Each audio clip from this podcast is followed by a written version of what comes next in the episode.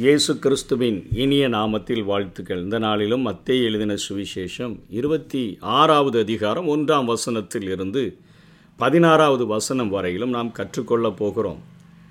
இன்றைக்கு உலகத்தில் கற்பாறையில் சிற்பத்தை செதுக்கி வைத்து பத்திரப்படுத்தி செய்கிற காரியங்கள் தான் வீண் செலவாக காணப்படுகிறது. கல்வெட்டுகளில் பொறித்து வைக்கிற காரியங்களும் அதற்கென்று செலவிடப்படுகிற செலவினங்களும் தான் அது மிகப்பெரிய வீண் செலவாக காணப்படுகிறது. கர்த்தரினுடைய பாதத்தில் ஊற்றப்பட்ட எந்த ஒரு வாழ்க்கையும் எந்த காலத்திலும் வீண் செலவாக மாற முடியாது என்று சொல்லி ஆண்டவருடைய சிரசிலே அல்லது பாதத்திலே நலதம் என்கிற பரிமள தைலத்தை ஊற்றின பெண்ணை குறித்த ஒரு காரியத்தை குறித்தும் ஆண்டவரை முத்தத்தினால் தொட்டுற்று மனதளவில் தொட முடியாமல் போன யூதாஸின் கிரியைகளை குறித்தும் இந்த பகுதியிலே நாம் கற்றுக்கொள்ளப் போகிறோம். ரெண்டாம் வசனத்தில் இரண்டு நாளைக்கு பின்பு பஸ்கா பண்டிகை வரும் என்று அறிவீர்கள். அப்பொழுது மனுஷகுமாரன் சிலுவையில் அறையப்படுவதற்கு ஒப்பு கொடுக்கப்படுவார் என்றார். அதாவது மூன்று நான்கு ஐந்து வசனங்களில் தந்திர ஆலோசனை பண்ணி அந்த அரண்மனையில் பிரதான ஆசாரியர்கள் வேதபாரர்கள் ஜனத்தின் மூப்பர்கள் காய்பா எனப்பட்ட பிரதான ஆசாரியனுடைய அரண்மனையில் அவர்கள் சதி வேலை செய்கிறார்கள். எப்படியாவது அறைந்துவிட வேண்டும் என்று சொல்லி ஆகிலும் ஜனங்களுக்குள்ளே கலகம் உண்டாகாதபடிக்கு பண்டிகையில் அப்படி செய்யலாகாது என்றார்கள். பஸ்கா என்பது யூதர்களினுடைய மிக முக்கியமான ஒரு விருந்து. தம்முடைய குமாரனின் மரணத்திற்கு பஸ்காவின் நேரத்தை ஆண்டவர் தெரிந்தெடுத்திருக்கிறதை நாம் பார்க்கிறோம். அது மரணத்தினுடைய அர்த்தத்தை தெரிவிப்பதற்கு மிக பொருத்தமான ஒரு நேரமாக ஆண்டவர் தெரிந்து கொண்டார். எகிப்தின் நியாய தீர்ப்பிலிருந்து இஸ்ரவேலை மீட்பதற்காக பஸ்கா ஆட்டுக்குட்டி பலியானதே.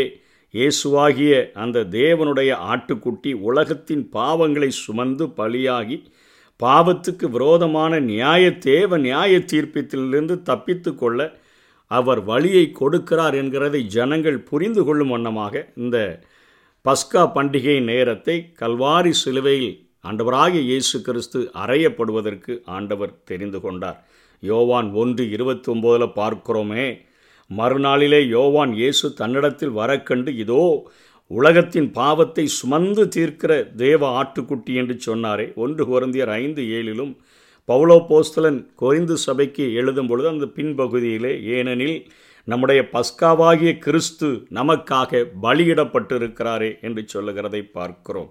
இந்த மூன்று நான்கு வசனங்களிலே சதித்திட்டங்கள் நடக்கிறது தேவனை பற்றிய அறிவில்லாமையினாலும் சத்தியத்தின் மீதிருந்த வெறுப்பினாலும் கர்த்தராய இயேசு அவர்களுடைய பாவத்தன்மையை வெளிப்படுத்தினதினாலும் பொல்லாதவர்கள் எப்பொழுதுமே நீதிமான்களை எதிர்க்கிறதாலும் அவர்கள் இவ்வாறாக நடந்து கொண்டதை நாம் உணர்ந்து கொள்ள முடியும். அவர்களுக்கு தேவனை பற்றிய அறிவில்லை சத்தியத்தின் மேலே ஒரு வெறுப்பு அவர் பாவத்தன்மையை கண்டித்து உணர்த்தினதுனால இயேசு கிறிஸ்துவின் மேலே ஒரு வெதுப்பு வெறுப்பு. அதனால் துன்மார்க்கர் எப்பொழுதுமே நீதிமான்களை அவர்கள் எதிர்க்கிறவர்களாக இருக்கிறார்கள் என்பதற்காக இந்த மூன்று நான்கு ஐந்து வசனங்களிலே அவரை பிடித்து தந்திரமாய் கொலை செய்ய நினைக்கிறார்கள் என்று பார்க்கிறோம். சங்கீதம் முப்பத்தேழு பனிரெண்டில் பார்க்கிறோம். துன்மார்க்கன் நீதிமானுக்கு விரோதமாய் தீங்கு நினைத்து அவன் பேரில் பற்கடிக்கிறான் என்று பார்க்கிறோம். யோவான் மூன்று இருபதில் பொல்லாங்கு செய்கிற எவனும் ஒளியை பகைக்கிறான் தன் கிரியைகள் கண்டிக்கப்படாதபடிக்கு ஒளியினிடத்தில் வராதிருக்கிறான் என்று பார்க்கிறோம். யோவான் ஏழு ஏழில் உலகம் உங்களை பகைக்க மாட்டாது அதன் கிரியைகள் பொல்லாதவைகளாக இருக்கிறதுன்னு நான் சாட்சி கொடுக்கிறபடியினாலே அது என்னை பகைக்கிறது கண்டித்து பேசுனதுனால சொல்லுகிறதுனால கண்டிக்கப்படுகிற தங்களுடைய கிரியைகள் நிமித்தமாக ஆண்டவரை அவர்கள் பகைக்கிறவர்களாக இருந்தார்கள். விரியன் பாம்பு குட்டிகளே சர்ப்பங்களே மாயக்காரராகிய வேதபாரகரே பரிசெயரே வெள்ளையடிக்கப்பட்ட சுவரே என்று சொல்லி எல்லாம் ஆண்டவர் அவர்களுடைய கிரியைகளை குறித்து கண்டித்து பேசினபடினால அவரை கொலை செய்யும்படியாக அவர்கள் வகை தேடுகிறதை பார்க்கிறோம். ஆகிலும் ஜனங்களுக்குள்ளே கழகம் உண்டாகாதபடிக்கு பண்டிகையில் அப்படி செயலாகாது என்றார்கள். ஏன்னா எருசலேமுக்கு அன்றைக்கு இஸ்ரவேல் தேசத்தில் உள்ள எல்லா இடங்களிலும் இருந்து இயேசுவை பார்ப்பதற்கென்று ஜனங்கள் கூடி வந்தபடியினால் நம்ம கழகம் உண்டாகும்படி அதை செய்ய வேண்டாம் என்று சொல்லி அவர்களுக்குள்ளே தீர்மானித்தார்கள் என்று சொல்லிட்டு இப்போ இந்த சம்பவம் தொடங்குகிறது. ஆறாம் வசனத்தில் இயேசு பெத்தானியாவில் குஷ்டரோகியாக இருந்த சீமோன் வீட்டிலே இருக்கையில் என்று சொல்லி ஒரு ஸ்திரீ விலையேறப்பெற்ற பரிமள தைலமுள்ள வெள்ளைக்கல் பரணியை கொண்டு வந்து அவர் போஜன பந்தி இருக்கும்போது அந்த தைலத்தை அவள் அவருடைய சிரசின் மேல் ஊற்றினால் அவருடைய ஷீஷர்கள் அதை கண்டு வீஸ் விசனமடைந்து இந்த வீண் செலவு எண்ணத்திற்கு இந்த தைலத்தை உயர்ந்த விலைக்கு விற்று தரித்திரருக்கு கொடுக்கலாமே என்றார்கள் என்று சொல்லி பார்க்கிறோம். அதாவது பரலோகத்திலிருந்து வந்த இயேசு மகாராஜாவின் நகரமாகிய எருசலேமுக்கு வந்தபொழுது தம்முடைய நேரத்தை எங்கு செலவழித்தார் என்பதை இங்கே நாம் முதல்ல கவனிக்கணும். ஏன்னா மாளிகைகளிலேயோ அரண்மனைகளிலேயோ சிறந்த விடுதிகளிலேயோ அல்ல தீண்டத்தகாதவனாக இருந்த தாழ்மையான ஒரு மனுஷனுடைய வீட்டை அவர் அங்கே தெரிந்தெடுக்கிறதை பார்க்கிறோம். அவரால் எப்பொழுதோ சுகமாக்கப்பட்ட ஒரு குஷ்டரோகியாக இருக்கலாம். அவரை பின்பற்றுகிறவர்கள் என்று கூறிக்கொள்ளும் அனைவருக்கும் இதே மனசு இருக்க வேண்டும் என்று சொல்லித்தான் வேதம் நமக்கு அவைகளை அடையாளப்படுத்தி எழுதியிருக்கிறது கிறிஸ்து. இயேசுவிலிருந்த சிந்தையே உங்களிலும் இருக்கக்கூடாது. அவர் தேவனுடைய ரூபமாயிருந்தும் தேவனுக்கு சமமாயிருப்பதை கொள்ளையாடின பொருளாக எண்ணாமல் தம்மைத்தாமே வெறுமையாக்கி அடிமையின் ரூபம் எடுத்து மனுஷ சாயலானார். இங்கே ஆண்டவர் பெத்தானியாவுக்கு வந்திருக்கிறார காரணம் என்ன? அங்கே தான் மார்த்தால் மரியால் லாசுரு இவர்கள் இருக்கிறார்கள். லாசுரு உயிரோடு கூட எழுந்திருக்கிறார். அவருக்கு ஒரு விருந்தை இங்கே குஷ்டரோகியாக இருந்த சீமோன் வீட்டிலே அவர்கள் ஆயத்தப்படுத்தி இருக்கிறார்கள். யோவான் பனிரெண்டாம் அதிகாரத்தில் பார்த்தோன்னு சொன்னால் யார் அந்த விருந்தை செய்தார்கள் என்பது தெளிவாக எழுதப்பட்டிருக்கிறது. ரெண்டாம் வசனம் மூன்றாம் வசனங்களிலே மார்த்தால் பணிவிடை செய்தால் மரியால் விலையேறப்பெற்ற களங்கமில்லாத நலதம் என்னும் தைலத்தில் ஒரு ராத்தல் கொண்டு வந்து அதை இயேசுவின் பாதங்களில் பூசி தன் தலைமயிரினால் அவருடைய பாதங்களை துடைத்தால் அந்த வீடு முழுவதும் தைலத்தின் பரிமளத்தினால் நிறைந்தது என்று சொல்லி பார்க்கிறோம். அங்கே தான் யூதாஸ் காரியத்து இந்த தைலத்தை முன்னூறு பணத்துக்கு விற்று தருத்திரத்துக்கு கொடாமல் போட என்ன என்று சொல்லி பேசுகிறான். அவன்தான் இந்த காரியத்தை பேசுகிறான். மற்ற சுவிசேஷங்களில் அவருடைய சீஷர்கள் பேசினார்கள் என்று சொல்லப்படுகிறது. அங்கே யூதாஸ் காரியத்தை குறித்த ஒரு கேரக்டரும் சொல்லப்படுகிறது. அவன் தரித்திரரை குறித்து கவலைப்பட்டு இப்படி சொல்லாமல் அவன் திருடனானபடியினாலும் பணப்பையை வைத்துக்கொண்டு அதிலே போடப்பட்டிருக்கிறதை சுமக்கிறவனானபடியினாலும் இப்படி சொன்னான் என்று சொல்லப்படுகிறது. கிரேக்கத்தில் முன்னூறு தினாரி என்று சொல்லி அழைக்கப்படுகிற இந்த பணத்தை கொண்டு வந்து அதாவது அவர்களுக்கு ஒரு நாள் சம்பளமானது ஒரு நாள் கூலியானது ஒரு தினார் கிட்டத்தட்ட ஒரு வருட கூலி அவர்கள் ஓய்வு நாட்கள் மற்ற நாட்களில் வேலைக்கு செய்யலைன்னு சொன்னால் அவர்களுக்கு கிடைக்கிற அந்த முந்நூறு பணத்தை ஒரு ராத்தலுக்கு அவர்கள் அந்த பணத்தின் மதிப்பு உள்ள அந்த காரியத்தை இயேசு கிறிஸ்துவினுடைய அவள் சிரசின் மேல் ஊற்றி அவருடைய பாதங்களை துடைக்கிற காரியங்களை பார்க்கும் பொழுது ஆண்டவர் அவளை பார்த்து சொல்லுகிறார் ஏன் அவளை நீங்கள் தொந்தரவு படுத்துகிறீர்கள் என்னிடத்தில் நற்கிரியை அவள் செய்திருக்கிறார் தருத்திரர் எப்போதும் உங்களிடத்தில் இருக்கிறாங்க? நான் எப்பொழுதும் உங்களிடத்தில் இரேன் இவள் இந்த தைலத்தை என் சிரசின் மேல் சரீரத்தின் மேலே ஊற்றினது என்னை அடக்கம் பண்ணுகிறதற்கு எத்தனமான செய்கையாக இருக்கிறது? என்று ஆண்டவர் சொல்லுகிறதை பார்க்கிறோம். லூக்கா இருபத்தி மூன்றாவது அதிகாரம் ஐம்பத்தி ஐந்து ஐம்பத்தி ஆறிலும் இருபத்தி நாலாவது அதிகாரம் ஒன்றாம் வசனத்திலும் அவர்கள் மறிக்க போகிற அந்த சரீரத்திற்கு அவர்கள் இந்த மாதிரி நறுமண தைலத்தை பூசுகிறவர்களாக இருந்தார்கள். கலிலேயாவில் இருந்து வந்த அந்த ஸ்திரீகள் கந்த வர்க்கங்கள் பரிமள தைலம் அவைகளை ஆயத்தம் பண்ணி கற்பனைகளின்படி ஓய்வு நாளில் ஓய்ந்திருந்துட்டு வாரத்தின் முதல் நாள் அதிகாலையில் கல்லறையினிடத்தில் வந்தார்கள் என்று சொல்லி பார்க்கிறோம்.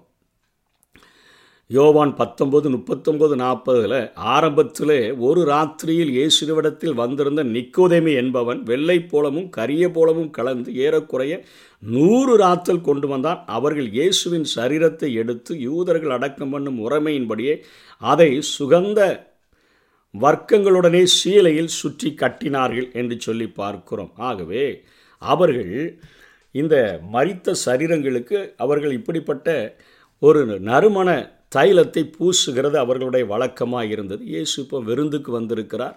லாசரு உயிரோட கூட எழும்பினபடியினால் நான்கு நாட்கள் கழித்து உயிரோட வந்திருக்கிறான்னு சொல்லி அவனிடத்துல தான் நிறைய கூட்டம் கூடி அவனோடு கூட அவனோடு கூட பந்தி இருக்கிறவர்கள் என்று சொல்லப்படுகிறது. அவன்கிட்ட பேசிகிட்டு இருக்கிறாங்க. இயேசுவோ இங்கே எருசலேமுக்கு அவர் கொண்டு போகப்பட்டு அவர் அங்கே மறிக்க போகிற அந்த காரியங்கள் அவருடைய மனதிலே ஓடிக்கொண்டிருக்கிறது. அவருடைய முகத்தை பார்த்து அவருடைய இருதயத்தை புரிந்து கொண்டவளாக விருந்துக்கு வந்த மற்றவர்கள் எல்லாரும் விருந்தில் பிஸியாக இருக்கும் பொழுது மரியாள் மாத்திரம் அவருடைய இருதயத்தை தொடும்படியான ஒரு நற்கிரியையை செய்கிறதை பார்க்கிறோம். அவர் செய்த அந்த நற்கிரியை பார்த்துத்தான் ஆண்டவர் சொல்லுகிறார். இந்த சுவிசேஷம் உலகத்தில் எங்கெங்கே பிரசங்கிக்கப்படுமோ அங்கெங்கே இவளை நினைப்பதற்காக இவள் செய்ததும் சொல்லப்படும் என்று மெய்யாகவே உங்களுக்கு சொல்லுகிறேன் என்றார். அவர் அகா சொல்கிறார் பத்தாம் வசனத்தில் என்னிடத்தில் நற்கிரியை செய்திருக்கிறாள் என் இருதயத்தை தொட்டு இருக்கிறாள் என் இருதய துடிப்பை உணர்ந்திருக்கிறாள் தன்னுடைய வாழ்க்கையை என்னுடைய பாதத்தில் வைத்திருக்கிறாள் என்று சொல்லி ஆண்டவருடைய இருதய துடிப்பை உணர்ந்து ஓடுகிறவர்களாக நாம் இருக்க வேண்டும் என்பதற்காக இங்கே மரியாள் செய்த காரியமானது எழுதப்பட்டிருக்கிறதை பார்க்கிறோம். இன்னொரு ஆள் அப்போஸ்தலன் என்று பெயர் பெற்றவன் இயேசு கிறிஸ்துவனிடத்தில் இருந்தவன் பனிரெண்டு பேரில் இவனாகவே வந்து சேர்ந்து கொண்டவன். ஆண்டவருக்கு முதல்லையே தெரியும் இவன் இப்படிப்பட்ட ஆளுதான்னு சொல்லி. ஆனாலும் அவனிடத்தில் எந்த ஒரு வெறுப்பையும் காட்டாதபடி அவனை தன்னோடு கூட இயேசு கிறிஸ்து வைத்திருந்ததை நாம் பார்க்கிறோம். அவனை குறித்து இயேசு கிறிஸ்து சொல்லும் பொழுது என்ன சொல்லுகிறார்?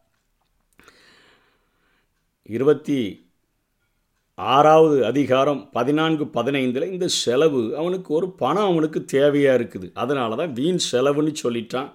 இவன் இப்போ முப்பது வெள்ளி காசுக்கு ஏசை விற்பதற்கான காரியங்களை அவன் செய்கிறான். முப்பது வெள்ளிக்காசு என்பது ஒரு அடிமையின் விலை விலை. அது யாத்ராகமம் இருபத்தொன்று முப்பத்தி ரெண்டில் பார்க்க முடியும். சகரியா பதினோராம் அதிகாரம் பனிரெண்டாம் வசனத்தில் இயேசு கிறிஸ்துவை அவள் ஒரு வருடத்தினுடைய கூலியை ஆண்டவுடைய பாதத்தில் ஊற்றி அவள் அத்தனையான ஒரு நற்கிரியையை செய்திருக்கிறாள். ஆண்டவர் அந்த காரியங்களை பார்த்து அந்த கிரியை பார்த்து அவ்வளவு மகிழ்ந்திருக்கிறார் அவ்வளவு ஆண்டவருடைய அந்த நெருக்கப்படுகிற நேரத்தில் அத்தனை மகிழ்ச்சி அடைகிறார். ஆனால் இவன் செய்கிற காரியம் முப்பது வெள்ளி காசுக்கு ஒரு அடிமையின் விலைக்கு ஆண்டவரை அங்கே விற்பதற்கு தன்னை ஒப்பு கொடுக்கிறதை பார்க்கிறோம். பிரதான ஆசாரியர்கள்ட்ட போய் நான் அவர்களை அவரை உங்களுக்கு காட்டி கொடுக்குறேன் நீங்கள் எனக்கு என்ன கொடுக்குறீங்க? அவர் முப்பது வெள்ளி காசுக்கெல்லாம் அவரை உடன்பட்டதுனால அவர் சம்பந்தம் எல்லாம் பேசிட்டு வந்துட்டு அவன் அவரை காட்டி கொடுப்ப கொடுப்பதற்கு சமயம் பார்த்து கொண்டிருந்தான். இருதயத்தில் ஒரு சதித்திட்டம் வச்சிட்டான் வச்சுட்டான். எப்போ அவரை சரியான நேரத்தில் பிடிச்சி கொடுக்கலாம் அப்படிங்கிற ஒரு நிலைமையில் வாழ்கிற ஒரு மனிதன் இன்றைக்கும் குற்றம் செய்கிறவர்கள் ரொம்ப நாள் ஒரு பழைய பகை வைத்து அவர்கள் அதை காட்டி கொடுத்தோ அல்லது குற்றப்படுத்தி அல்லது கொலை செய்தால் அவர்களுக்கு மிகுதியான தண்டனை வழங்கப்படுமே. அதே போல இவன் அவரை காட்டி கொடுப்பதற்கு கூடவே இருந்துட்டு சமயம் பார்த்து கொண்டிருக்கிறான் என்று வேதம் சொல்லுகிறதை பார்க்கிறோம். அது முதல் அவன் சமயம் பார்த்து கொண்டிருந்தான். அவனிடம் நற்குணம் எதுவுமே இல்லை திருடனாக இருந்தான். யோவான் பன்னிரெண்டு ஆறில் பார்க்கிறோம் பிசாசினுடைய சொருபமாகவே இருந்தான் என்று சொல்லி யோவான் ஆறு எழுவதில் இயேசுவே சொல்கிறார் உங்களுக்குள்ளும் ஒருவன் பிசாசாக இருக்கிறான் என்று சொல்லி. இயேசு கிறிஸ்து தன்னுடைய சீஷர்களுக்காக பிதாவினிடத்தில் ஜெபிக்கும் பொழுது யோவான் பதினேழு பனிரெண்டில் ஆண்டவர் சொல்கிறார் நீர் தந்தை எல்லாரையும் காத்து கொண்டேன் ஆனால் கேட்டின் மகன் கெட்டு போனானே அல்லாமல் அவர்களில் ஒருவரும் கெட்டு போகவில்லை என்று சொல்லுகிறார். கேட்டின் மகன் என்று சொல்லுகிறார் பிசாசு என்று சொல்லுகிறார் திருடன் என்று சொல்லுகிறார். அப்படிப்பட்டவன் தன்னோடு கூட இருக்கும்பொழுது ஒருபோதிலும் அவனிடத்தில் வெறுப்பை காட்டாதபடி ஆண்டவர் இருக்கிறத பார்க்கிறோம். அப்போஸ்தலர்களில் ஒருத்தந்தான் ஆண்டவரிடத்தில் ஆண்டவர் ஒருபோது அவன்கிட்ட பகை காட்டல இறுதி வரை அவன் மேலே அன்பு பொழிந்தார்.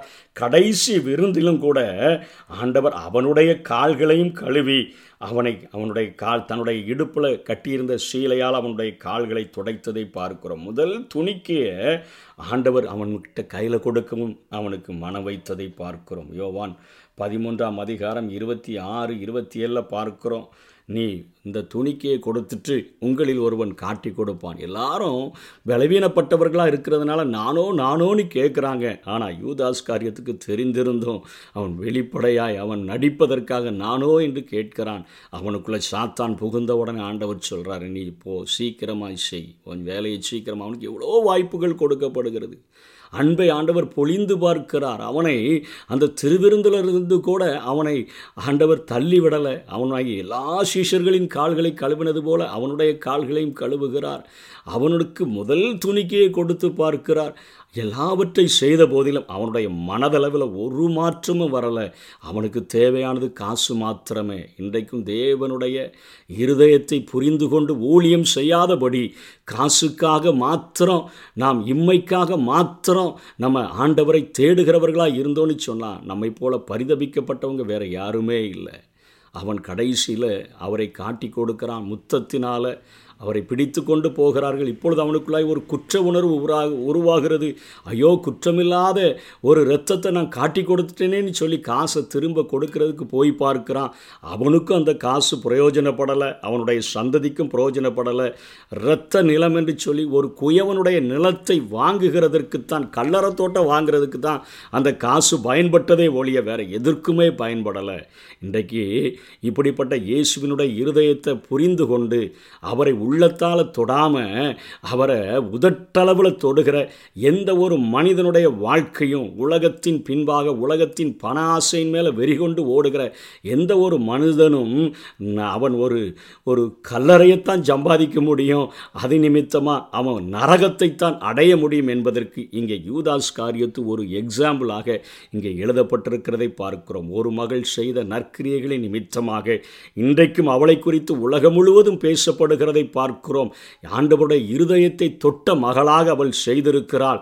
ஆனால் இங்கே ஒருவன் அவருடைய முத் முத்தத்தினால் அவரை தொட்ட போதிலும் கூட அவருடைய இருதயத்தை ஒருபொழுதும் தொட முடியாதவனாக அவனுடைய வாசஸ்தலம் பாழாகி போகி அப்படிப்பட்ட மனுஷன் பிறவாதிருந்தால் நலமாயிருக்கும் என்று சொல்லுகிற அளவிற்கு இயேசுவினிடத்திலிருந்து அப்படிப்பட்ட ஒரு கடினமான வார்த்தையை வாங்கி கொண்டவனை பார்க்கிறோம். நம்முடைய வாழ்க்கையை கொஞ்சம் ஆராய்ந்து பார்ப்போம். என்னுடைய கிரியைகள் அவருடைய உள்ளத்தை சந்தோஷப்படுத்தக்கூடியதாக இருக்கிறதா?